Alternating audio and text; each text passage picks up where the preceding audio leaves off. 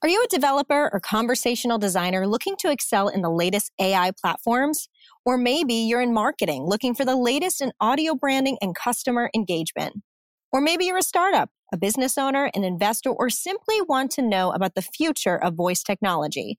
Then Voice Summit held in Newark, New Jersey this July is for you. Get your ticket at voicesummit.ai. That's voicesummit.ai. We can't wait to hear your voice and meet you at the conference.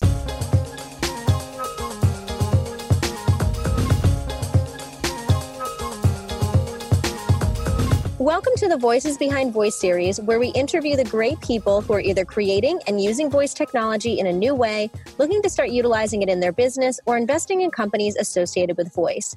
All of these guests will be attending the Voice Summit this July, and we wanted to give each of them a chance to have their own voice be heard. Today, I have one more guest to bring you before our event begins, and that is Luciana Morais, an AI conversational UX writer. Welcome, Luciana. Thank you for being here. Thank you for having me. I'm really looking forward to this. So, today we're going to focus on how to learn more about voice and how someone can transition into working in voice. But before we start with how to do that, Luciana, can you tell us a little bit about your own personal journey into working in the voice world? Sure. As a quick background, I started my whole journey as a UX uh, designer, UX researcher, and I have worked in that field for a little about over seven years now. And within the past two years, I started to see all the demand for Alexa and Google Home and just uh, started to be aware of that environment. And so I reached out to Ahmed Bouzid from Witlingo. And basically, we struck up a deal where um, I got to learn how to do conversation design in exchange for like freelance work and whatnot. Originally, started learning it that way through doing a little bit of work with some of the clients that Witlingo supports and supported back then but also in the process i found out a actually a certification by career foundry and it's a voice user interface designer certification. And so i thought okay it would be a good idea for me to learn this process from a to z. So i took that certification um, absolutely loved it. Actually worked with a mentor from amazon and learned a great deal from her. She was absolutely amazing. So i just that's kind of how i got in there. And now I've transitioned with my UX background into a full time conversation designer for Centene Corporation, working with their chatbot.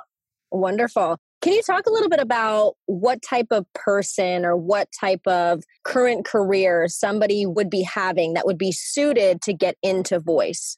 Yeah, so the good news about the voice space right now is that it's opening doors for a lot of different careers. I've seen many people with different backgrounds. So, linguistics background, a lot of companies are hiring linguists to analyze the NLU, to analyze how Alexa speaks, really Google Home speaks, or any other of these uh, voice components out there. I've also seen really successful, and I'm not surprised about this at all because it makes perfect sense screenwriters, novelists, people who know how to write a really decent dialogue. I think that's probably the most important thing, of course, when it comes to conversation design, because that's actually what you are designing. You are designing conversations. So, in essence, you're actually writing. And the great majority of people that I see transition into this niche of the UX umbrella is UX. Prior UXers, UX researchers, UX designers, UI designers. The reason for that is, is that there is actually a lot of, uh, I guess, synchronicity between the two fields because you kind of need to understand how a user digests a technology how they move through the tasks that they need to accomplish, how they get those tasks accomplished. And UXers tend to be really good with that. And in fact, when you're learning how to do conversation design, many of the tools out there, uh, whether that be BotMock or Bot Society, they have user flows. When a conversation starts at point A, how do you get them to the all the way to point Z through a conversation? It's very similar to designing user flows for a UI interface. The only difference is that instead of you basically relying entirely on vision, unless you're working with a chatbot, you are relying on voice and you're relying on conversation. So we are building these flows in the conversation pieces like puzzle pieces. So understanding how a user will complete a task and being able to detail that step by step within a conversation is very important. So absolutely, screenwriters, UXers, product managers, again, because product managers also have to understand how a product solves the problem for a user. So it's that mindset of using technology to solve a problem. that makes sense.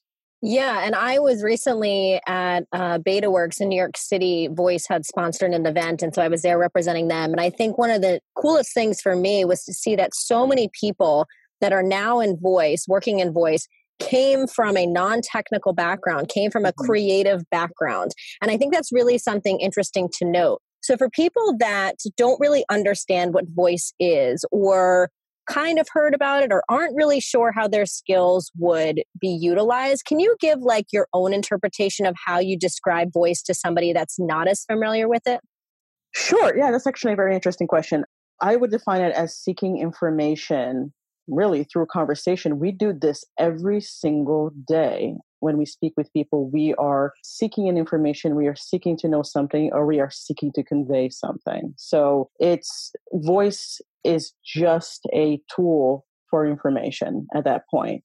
For a very long time, since pretty much the internet boom and whatnot, we've relied on reading and on text to convey that information for us. It really isn't that much different. We're just really at this point using conversation to, to feed information, to provide information, and to gain information. And I think because it's actually one of the easiest things that we have, we, well, basically, we have learned how to converse ever since we were children. So this is a very natural way of conveying and receiving information. And I think this is why there's this big boom now on the voice interfaces or even chatbot interfaces, because there is the method of context. A lot of the times when you go to a website to try to get information, you might be missing that context. But with voice, you have a chance to embed your context in that information seeking, if that makes sense.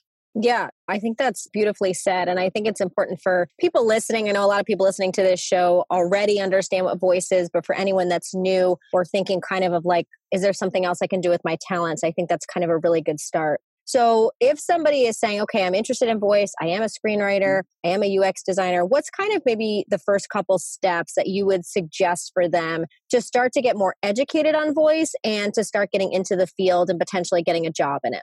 Sure. So if you already have the UX background, you already have screenwriting background, the first thing that you ought to do is join the myriad of groups that are out there. You've got Women in Voice, you have the Voice Summit has their own Slack channel. Join those channels, meet people, interview people that work in this field get as much knowledge as you possibly can about how to break in I have seen some demand for freelance uh, voice user interface designers or conversation designers in places like uh, freelance uh, gig places on the web that you can find.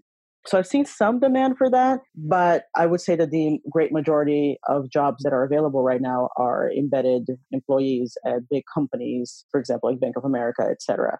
But I would start there. I would start by getting yourself involved in all of these groups. If you have that background already, that UX background, that PM background, screenwriting background, linguistics background, because you kind of already have a foot in the door when you bring in those skills.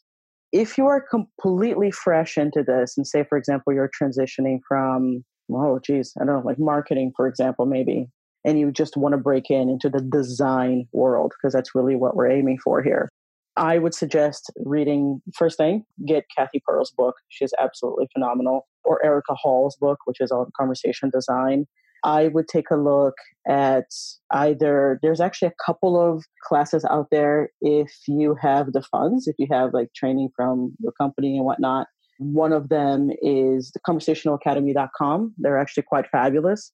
Career Foundry, of course, has it. And of course, none of these things are, uh, I'm, just, I'm not plugging in. I'm actually a mentor for Career Foundry, but I'm just saying that their curriculum is actually very, very solid. And so is the conversationalacademy.com. I would take a look at those. And really, before you do any of that, buy an Alexa.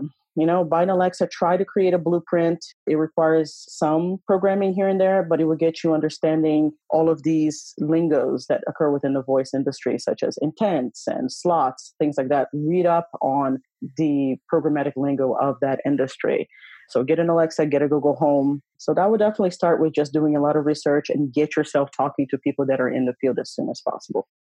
And as you had said, you're a mentor for Career Foundry. Can you describe what you do there what that means? Sure. So Career Foundry has a curriculum, right? So from the beginning, they try to uh, educate you on what voice is. They educate you on all the different types of voice components that are out there, and they push you to do those research, a lot of that research yourself, in order for you to get your own awareness of the voice space.